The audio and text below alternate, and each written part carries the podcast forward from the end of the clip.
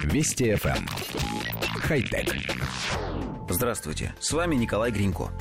Исследователи из Корнуэльского и Пенсильванского университетов разработали и оформили патентную заявку на новый материал, способный изменяться в достаточно широких пределах, подобно камуфляжной коже осьминога. Этот полиморфный 3D-материал может не только изменять цвет своей поверхности, но также способен менять текстуру и форму, подстраиваясь под форму и вид окружающих его объектов. Контролируемое изменение формы и текстуры даже достаточно эластичного материала – это весьма сложная задача. Проблема была решена путем включения в объем силиконового эластомера волоконных петель определенной формы. Форма петель была рассчитана при помощи сложных алгоритмов, учитывающих все возможные метаморфозы будущего материала. А создание этих петель внутри полимера было осуществлено с высокой точностью при помощи мощного лазера. Изменение формы производится по алгоритму, специально рассчитанному компьютером. И, как показали эксперименты, отклонение реальной формы, которую принимает материал от заданной, не превышают 10%, чего вполне достаточно для обеспечения невидимости поверхности материала в большинстве видов окружающей среды.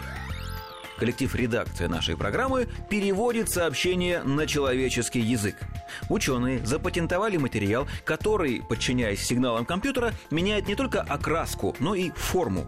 В нужных местах на нем появляются выпуклости и впадины, благодаря чему он становится похожим на окружающую обстановку не только расцветкой, но и вообще всем внешним видом. В демонстрационном ролике показано, как плоская и бесцветная силиконовая тряпочка, обретая заданную форму, становится похожа на небольшую кучку серых камней.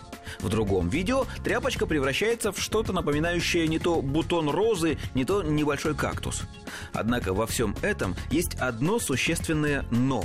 Это две разные тряпочки – то есть на данном этапе развития технологии исследователи не могут заставить один и тот же фрагмент покрытия имитировать то шкуру зебры, то песчаный пляж, то настенный ковер.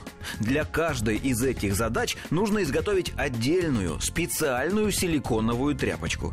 И еще, форма материала изменяется под действием пневматики. Проще говоря, он надувается воздухом. Таким образом, получается, что исследователи из двух университетов сконструировали надувные камушки и надувной не то кактус, не то цветок. Откровенно говоря, не слишком впечатляет. Само собой, это всего лишь прототип, и со временем все станет сложнее и правдоподобнее. Хотя... Вести FM. Эм. Хай-тек.